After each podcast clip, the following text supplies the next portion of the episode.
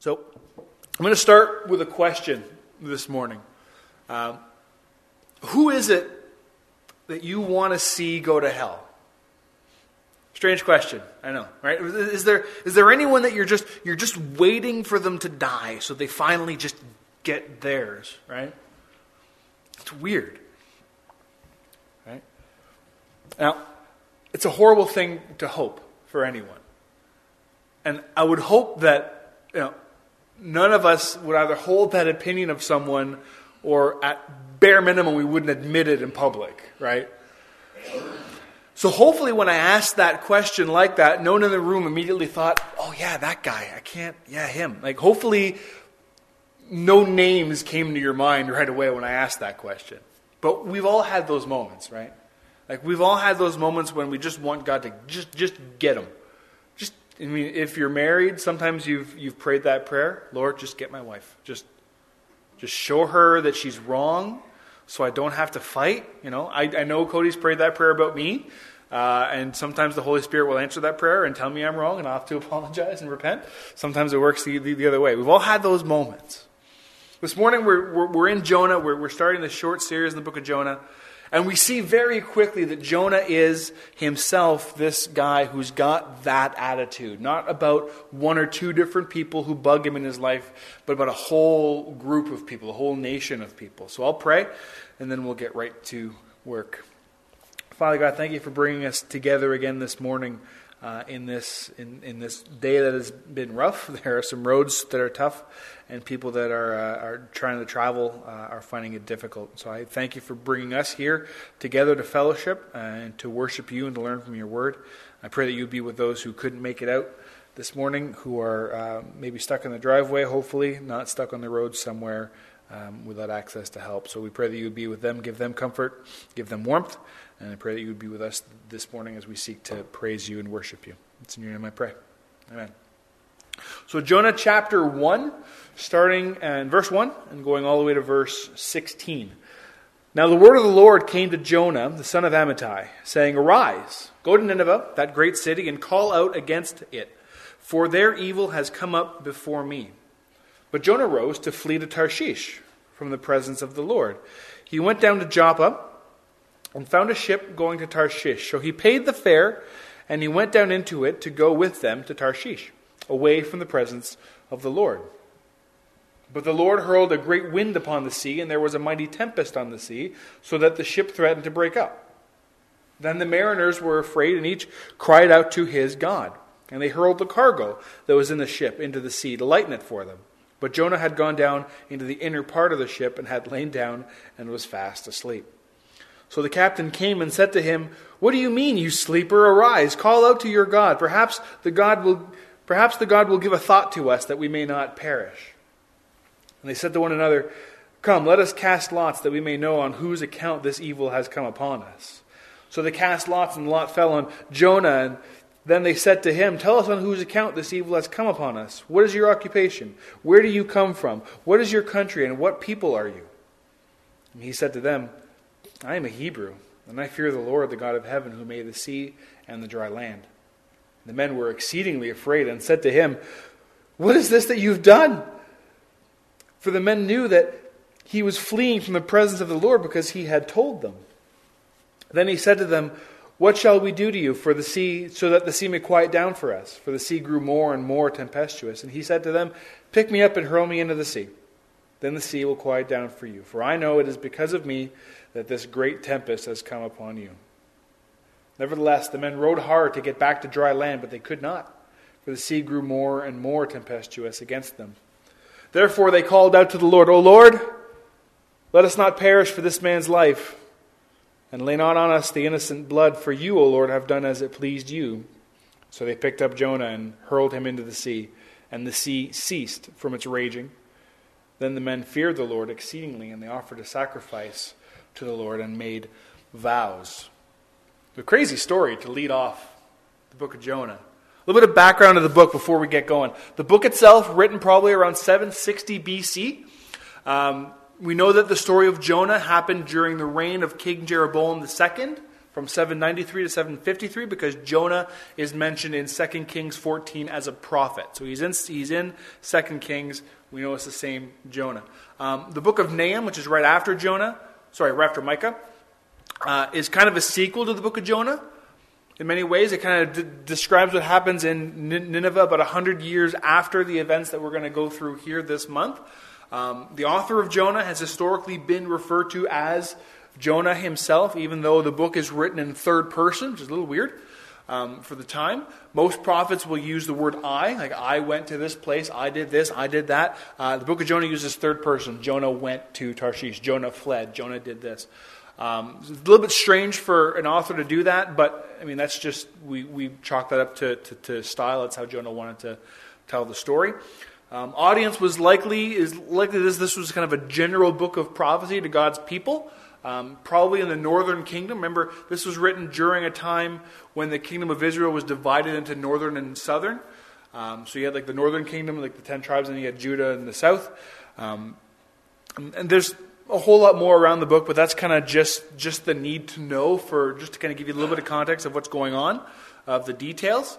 Uh, if you want to go over the, if you want to go over like kind of the, the more ins and outs of it, I'd, I'd love to do that. You know, I'm big into the the minute stuff. So come and see me later if you're interested.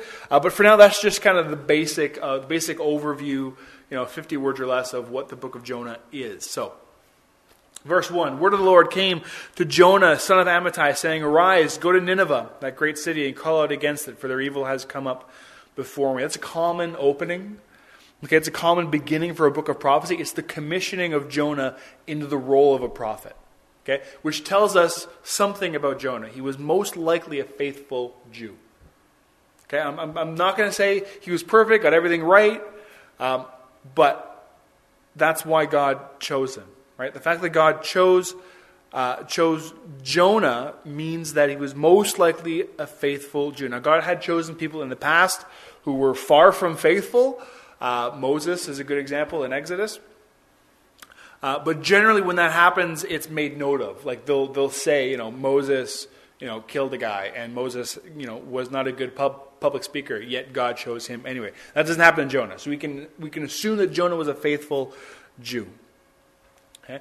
Um, in verse 2, what we see is kind of this commissioning of God on Jonah's life. Here's what it is Get up, go to Nineveh, tell them to repent because they're evil, that's not to say that God hadn't noticed they were evil before, he just rather that his patience now has run out. So you get up, go to Nineveh, not a Jewish city, and tell them to repent. It's time for someone to tell them to repent or they'll face judgment. Now, before we get into what Jonah does after this commissioning he gets, I want to give you a little bit of background on Nineveh. Nineveh is not a Jewish city, right? It's, it's a city in the Assyrian Empire. Eventually, it would become the capital city. Um, Assyrian Empire is a huge Middle Eastern empire which covered the modern day countries. So this is how big it was. It covered Iraq, Syria, Egypt, Turkey, Saudi Arabia, Jordan, Iran, Kuwait, Lebanon, Israel, uh, Cyprus, and Armenia. So essentially, all of the Middle East was part of the Assyrian Empire. And the Assyrians were known for being absolutely brutal, ruthless, mean, vicious people. They had iron tools and iron weapons, which most of their enemies had bronze still, which gave them a huge advantage. Um, militarily, in combat, in, in agriculture, in the just everywhere. If you're if you're using Iron Age tools and everyone else is using Bronze Age tools, you're way ahead of them. And they're also a traditional enemy of Israel. They weren't friends; they were neighbors, did not get along. In fact, 20 years after Jeroboam's reign ended, a large part of Israel uh, was taken into exile by Assyria. So this wasn't really the assignment Jonah would have asked for, right? This isn't kind of this isn't the, the church you would have applied to go be the pastor or the prophet of, right? Um, go to your most hated enemy, tell them to repent, or else I will destroy them, is what God says. Now, honestly, who would want that? They're your worst, and you don't want them to repent, right? You want, you want them to be judged. If I were Jonah, I'd say, you know what? No, that's fine. You go ahead and you destroy them. I'm going to get some popcorn and watch from a safe distance, right? Like, nobody wants that job.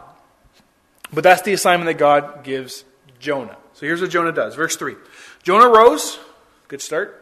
To flee. Not so good. To Tarshish from the presence of the Lord. He went down to Joppa, found a ship, paid the fare, and went down into it to go with them to Tarshish away from the presence of the Lord. Now, we presume that Jonah knows he can't get away from the presence of God. We presume that he knows God is everywhere. We, we assume he's read the book of Job. He's familiar with the story of Job. We assume he's read a lot of the Psalms that, you know, pretty clearly say you can't run from God. What most commentators believe when Jonah says this is that his intention is not to get away from God's presence in a sense, but rather to get away from, from this commission. Essentially, he's saying, if I go far enough away, maybe God will choose someone else to do this job instead of me. So he's trying to get away from this commission, get away from this job he doesn't want, because he doesn't want Nineveh to repent. Goes back to my original question Who do you want to see go to hell? If you were to ask Jonah the question, he'd say Nineveh. He'd say the Assyrians. I don't, I don't want to see them repent. I want to see them die. So Jonah flees, gets on the boat, goes the opposite direction, tries to get as far away from his commission as he can. It doesn't work out so well. Verse 4 But the Lord hurled a great wind upon the sea, and there was a mighty tempest on the sea. So the ship threatened to break up. So Jonah bugs out, leaves town. God's, in a word, displeased with Jonah's decision, sends a massive storm down on the ship he's on. The boat's being tossed back and forth. Everybody, everybody on board thinks they're going to die in this storm. Uh, they, they start throwing out Hail Mary prayers to their own kind of like their own household gods, uh, the gods of their occupation, just any god they can think of. They're just going to throw prayers out, and hopefully one of them will hear them and stop this storm. That doesn't work. The captain of the ship goes looking for whoever it is on board who's not praying, just in case. And who does he find but a Hebrew prophet? Ironic that a pagan guy, uh, a pagan captain of a ship, who's praying for his life finds a Hebrew prophet asleep in the hull of a ship during a storm. Um, so the cast lost to find out who it is they should be talking to or blaming for the storm falls on Jonah. Verse 8, they ask him, Tell us on whose account this evil has come upon us. What's your occupation? Where do you come from? Where's your country? What people are you from? They ask him all these questions. Who are you? Where do you come from? What are you doing here? What's going on? Do we blame you? Should we blame you? What's Tell us about yourself.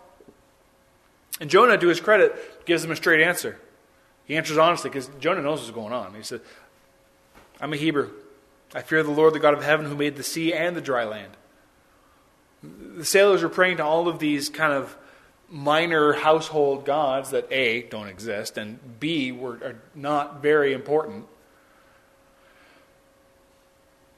then they come to Jonah and say, Hey, who's your God? Why aren't you praying?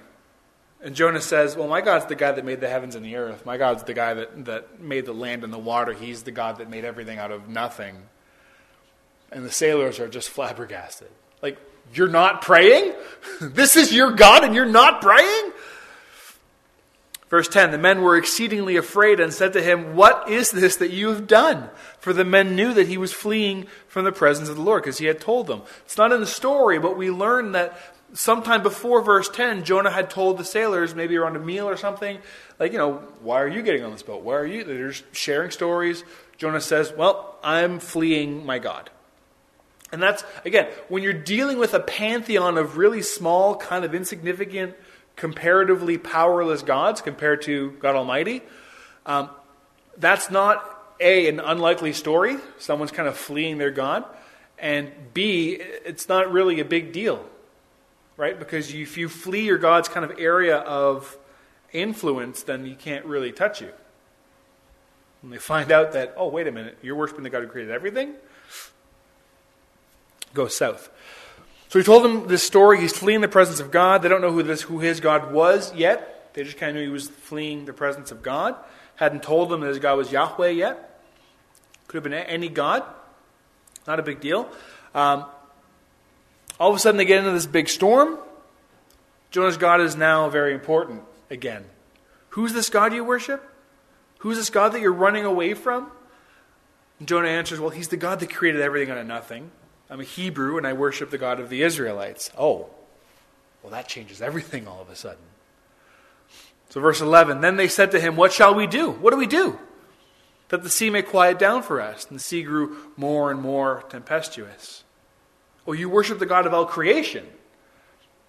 Well, how do we appease that God? How do we get him to stop being mad at our boat? How do we stop this storm? This isn't a, a, a, question that's born out of faith. That comes later. This is a question that's born out of fear and self preservation alone. Right? Jonah knows exactly what they need to do because Jonah knows exactly why this storm has come on them to begin with. Verse 12 He said to them, Pick me up, throw me into the sea. Then the sea will quiet down for you, for I know it is because of me this great tempest has come upon you. Jonah knows the score, knows his plan has failed. God's not going to relent, not going to pick someone else.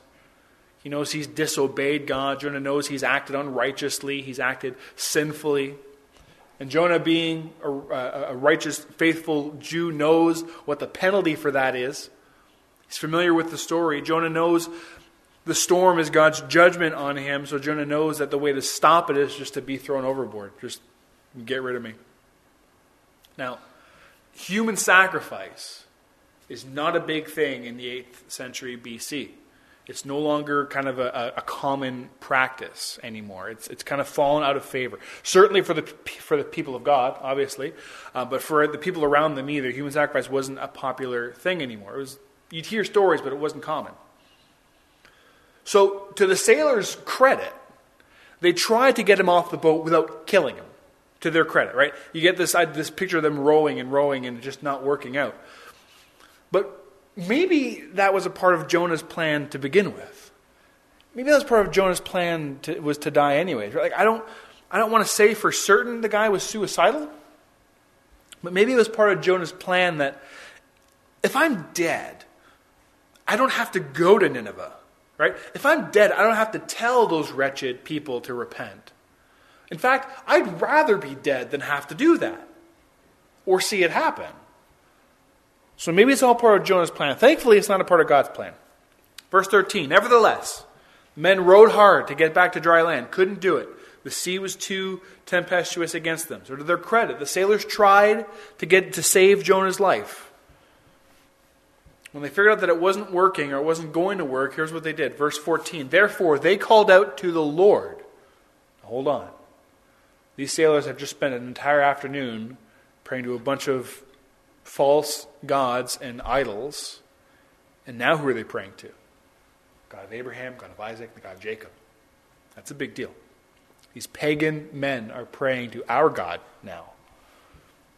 So what are they asking? O Lord, let us not perish for this man's life, and lay not on us innocent blood, for you, O Lord, have done as it pleased you. They're acknowledging God's sovereignty. That's a big deal for these for, for pagan sailors. It's interesting. They're almost asking for forgiveness. Verse 15. So they picked up Jonah, hurled him into the sea, and the sea ceased. That's dramatic. Then the men feared the Lord exceedingly, and they offered a sacrifice to the Lord and made vows. Pagan men fearing the Lord, making, uh, offering sacrifices, making vows. That's the kind of language we use in the Old Testament when we're talking about conversion. That's the kind of language we use in the Old Testament when we're talking about people getting saved. Interesting that an act of disobedience on Jonah's part might lead to active repentance for this group of men, however large or small they were, to come to faith in the God of Abraham, the God of Isaac, and the God of Jacob, and in the promise that God made. Now, we don't know for certain what happened to these men. Right? After Jonah left the boat and after they made their sacrifices and their vows, we don't, I mean, maybe they just added our God to their pantheon and, and worshiped him that way wrongly, or maybe they didn't. Maybe they became God-fearers in the Old Testament. Maybe they were grafted into Israel. We won't know until one day we meet them or don't. But it's, it's very interesting to see that you know, out of this act of disobedience, God can still bring about good. God can still be worshiped. So, again, I don't want to say with certainty that these sailors were definitely transformed and saved because there's no way we can know that. But for the rest of the morning, let's, let's operate under the assumption that they were. Right? This is the big, dramatic thing in their life. They're, they're on a boat, they're going to die. A prophet of the Lord says, Throw me overboard and you'll live. And they do. And as soon as he hits the water, it's calm. The wind is nice. They can get to where they're going. No one's going to die anymore. Like, that's a big event in your life. That's the kind of thing that could change your life. So let's operate under the assumption that they stumbled off that vessel, fearing the Lord, made their sacrifice, made their vows, and then went to find someone who would teach them how to worship this new God of theirs. And let's pray that the first thing they learned was the first commandment. I am the Lord your God. You will worship no other gods but me. And they took that personally and they did that for the rest of their life. Let's, assume that happened. Because today, in the age of the New Testament, we have a word for that. It's called discipleship. If these men were truly converted, then they would have sought out discipleship. It's one of the most important facets of the Christian life. It's a huge part of the Great Commission, right? Matthew chapter 28 doesn't say, therefore, go and make converts of all nations. It says what? Therefore, go and make, help me out, disciples of all nations, baptizing them in the name of the Father and the Son and the Holy Spirit, teaching them to observe all that I have commanded you. That teaching, that's discipling. That's how you make disciples. We're not called to make converts. That's not our job. That's the job of the Holy Spirit. We're called to make disciples. That's a much longer job. Right? Being convicted of your sin doesn't take very long. The, the Holy Spirit does it. You're convicted. You feel the weight of it. You hear the gospel. You feel the weight of it gone. You're a Christian. It's over. After that is discipleship, and that's the rest of your life. Men on that boat, these sailors however many there were, needed to be discipled. They needed to be taught how their new God both desired and deserved to be worshiped. They needed to learn how important it was for their no, sorry, to their newfound faith to be generous and to be caring to outsiders, to be generous to sojourners. Right? That was a big part of the Hebrew faith because, because of the Exodus. They had to understand how important it was because of because of Israel's journey out of Egypt, how important it was for them to now care for, um, um, house, feed people who are on long journeys, because Israel was cared for by a lot of people on journeys. Right? They needed to learn a lot of things about how, how this newfound faith in Yahweh played out. They needed to learn the sacrificial s- system. They needed to learn the laws, all ten of the, the commandments. Right? The same is true today. When we become Christians, we need to be discipled. Because sanctification is a long process. Becoming more Christ like is a process so long, it's lifelong, which makes sense. We're not done being discipled until we're just like Jesus, and we're not going to be just like Jesus this side of eternity. So, sanctification and discipleship are a lifelong process. These men, these sailors, needed to meet good men of God who would teach them how to now worship their new God. Same is true of us today.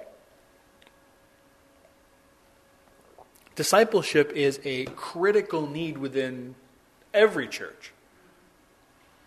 Because gone are the days when you can just hand someone a Bible tract and walk away out of their lives and trust that at least a handful of them will become Christians and become fruitful. It doesn't work like that anymore. Right? Interpersonal relationships now are different. It's ironic because so many people have so shallow relationships with other people because of things like Facebook and the internet, right? You can have such a shallow relationship with someone. But people want that deep relational depth when it comes to this kind of subject, when it comes to how you live your life, who you worship.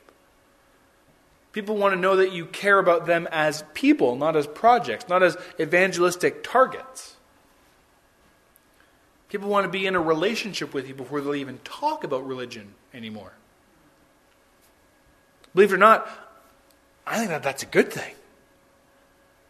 Because when you have a relationship, when you have that relationship with people when they do become Christians, it's a whole lot easier to jump into, into discipleship because you already have that bond, that friendship, that relationship. Discipleship is something that everyone who's a Christian does, or at least ought to do. Right? You'll notice that the Great Commission is not for pastors. Right? The Great Commission is not for church leaders. The Great Commission is for all Christians, pastors and church leaders included. Right? Jesus didn't say your leaders will go out and do these things. He said you will go out and do these things. Great Commission is the mission statement of the church, and the church is everyone who's part of the body of Christ. The Great Commission is, is it, it bears weight on how I live my life, and it should bear weight on how you live your life as well. Discipleship, I believe, is a natural outpouring of fellowship and Christian relationship. Now, just because it's natural doesn't mean it's easy, right? It's not. It doesn't mean you don't have to be intentional, because you do. But it's what naturally comes about when you, when you fellowship correctly, when you care about each other, when you love one another, when you bear each other's burdens, like the Bible tells us to.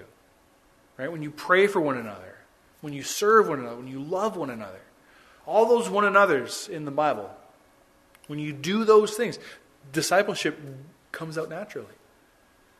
These men, these sailors, needed to be welcomed in fellowship and discipleship into the Hebrew community.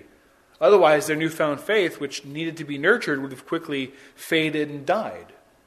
Perhaps it did. But that's what discipleship is.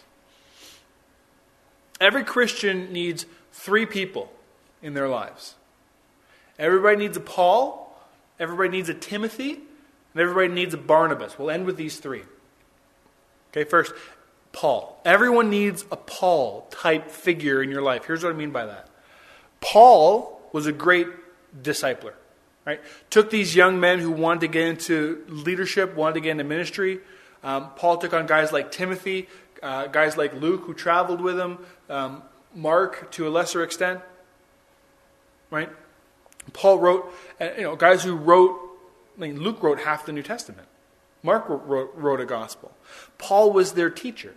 Paul was their trainer. Paul was kind of in a Jewish sense, Paul was their rabbi. He discipled them, he trained them up. Every Christian needs someone in their life who is Paul to them, right? Someone to learn from, someone to kind of teach you how to become more like Christ someone who's further ahead than you in the journey, not necessarily in age, right? But further ahead than you in Christian maturity, further ahead of you, than you than in Christian character. Maybe in age. I mean, maybe you're 16, you've been a Christian for two years, and there's a guy who's 40 who's been a Christian for 20 years. Listen to that guy, right? But everyone needs to have a relationship with someone who's further along the journey than they are. Call him a teacher, call him a rabbi if you want, call him, you know, call him your Paul, call him a mentor. Everyone needs someone who functions in the same way Paul did in their life. You've got to have that. If you don't have that, you will never grow, you'll never learn, and you'll just stagnate in your faith. Nobody wants that. I've got a Paul. He's a pastor at a different church. We get together monthly and we just talk about things, and he disciples me. Right? I'm sure he's got one too. If you want to move and grow in your faith, you really need to have a Paul. Someone who can push you gently, lovingly, and someone who can stretch you and teach you so that you can become more like Christ. Secondly, if everyone needs a Paul, someone to learn from, then everyone also needs a Timothy, someone to teach. In essence, you are your Timothy's Paul. That might sound strange, but if you can, if you can teach something to someone while you're being taught that same thing, that sounds weird. But remember, your Paul should be further ahead than you are in your journey. And you're just simply further ahead of the Timothy in your journey. Right? You need someone to teach because people often say you don't really understand something unless you're able to teach it to someone else. You need a Paul, someone to learn from. You need a Timothy, someone to teach because you need to be able to pass that knowledge and wisdom that God's giving you to someone else, right? You teach the next generation of Christians. You teach the next generation of believers. If you're a parent, I mean, a natural Timothy is your kids, right? But you need to find someone that, as you're learning, you're teaching as well. You need to pass that wisdom along because it's got to go somewhere. Right? Lastly, everybody needs a Barnabas. Barnabas is fun, right? Acts chapter 4, we meet a man named Joseph. That's his real name, Joseph. Uh, and he's given a nickname by the apostles. They call him Barnabas, right? And the name Barnabas means son of encouragement. So Barnabas was an encouraging person. He was a, he was a booster, right? He's the, the kind of guy you want to be friends with. You always want to be around someone like a Barnabas because he can single handedly just raise the mood of a whole room if he's there. We all need one of those too. Sometimes more than one Barnabas. Everybody needs a cheerleader in their corner. We all need someone who's at the same level. You need someone further ahead than you to teach you. You need someone who's not quite as far ahead as you are, so you can teach. And you need someone who's the same level, so you can encourage each other. You can pray for each other and encourage each other. Generally speaking, your Barnabas, you won't learn from them and they won't learn from you. Right? These are, these are friends who encourage us, pray for us when, you know, we, we call them when we need to, to, to talk, you know. I use the phrase lightning rod sometimes, right? My, my Barnabas is a lightning rod. We have this agreement where I can, I can call him and I can rant and rave and get mad and yell and just, just unload on everything that's bothering me and weighing me down and keeping me down. I can just unload on him like a lightning bolt. And as long as I tell him I need you to be a lightning rod for a minute, He's not going to judge me. He's not going to get mad at me. He's not going to call out the fact that when I'm doing that, I'm probably sinning against a lot of people that I'm angry at for no good reason. He's just going to listen and let me unload. And then he prays for me. And usually, right after that, I realize on my own, the Holy Spirit convicts me on my own of my sin. But you need a Barnabas. You got to have that safe person to go to. And they're not going to talk about you. They're not going to say, oh, well, so and so said this to me about you and he's mad at you. They're not going to do that. They're just going to encourage you. They're going to pray for you. They're going to be your lightning rod. They're going to be your Barnabas. They're going to encourage you. Right? A natural person for this is your spouse. To be a Barnabas, not a lightning rod. Okay? If, you're, if, you're, if you like this idea of a lightning rod, someone you can just rant on, and that's not your spouse. That your lightning rod is someone else. Okay. Frequently, you're going to be lightning rodding about your spouse, so don't make them the same person. That's that's not good. Um, it's got to be someone kind of of the same gender, right? Because there's that temptation as well. Especially if you're mad at your spouse and you go to your lightning rod who's of the opposite gender you understand me so well. You've, you, you've listened to me for so long, and this isn't working. And that pull, it's got to be the same gender. But you got to have a Barnabas outside of your spouse, someone who can encourage you, pray for you, love you, take care of you, and you do the same for them because you're on the same place. You're in, in the same place. It's not something you have a responsibility to teach. And it's not someone who feels like they have a responsibility to teach you, but an equal who walks beside you. Right? This is true of us just as it was true for those sailors in the boat. They had that experience. They saw God work. I mean, come on, you're in the storm of your life.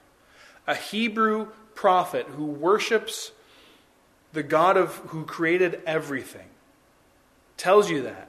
Tells you he's fleeing his God. Tells you that to stop this storm, you've got to get rid of him. So you throw him overboard and he splashes and the waves stop. That's going to have an impact on your life.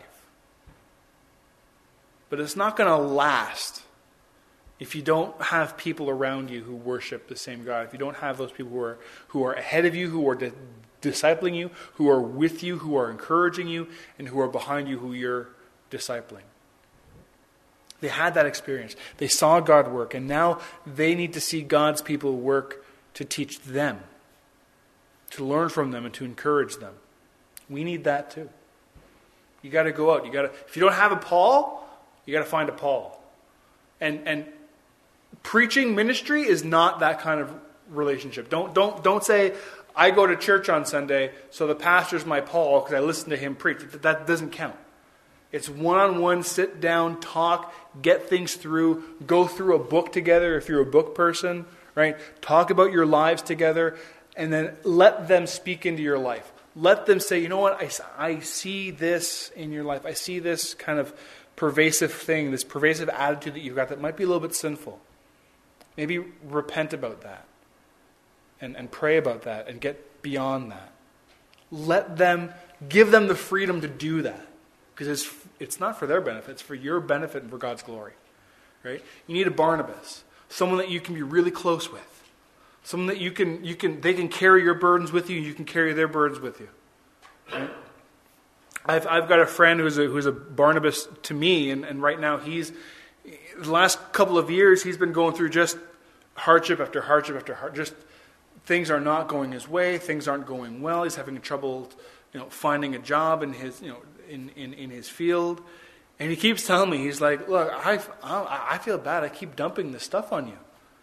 And I said, bro, it'll turn around one day, and I'll be dumping stuff on you, and, and I won't feel bad. that cheered him up. And you got to find a Timothy. Because you're learning all these things. You're learning from your Paul and you're being encouraged by your Barnabas. You, you, you don't just keep that to yourself, you got to give that away. So you find a Timothy, someone who's further back than you, someone who's a newer Christian than, than you, and you, and you get to know them, form a relationship with them, and then you become that person who says, Look, I see this thing in your life, and it's not godly, and it's not biblical, and, and maybe you need to think about repenting of that. If you do it right, and if the relationship's there, they'll know that you're not doing it for your own good, you're doing it for their good and for the glory of God. That's good. We all need that. We need to go look for that and we need to find it for, for our good, for God's glory. Let's pray.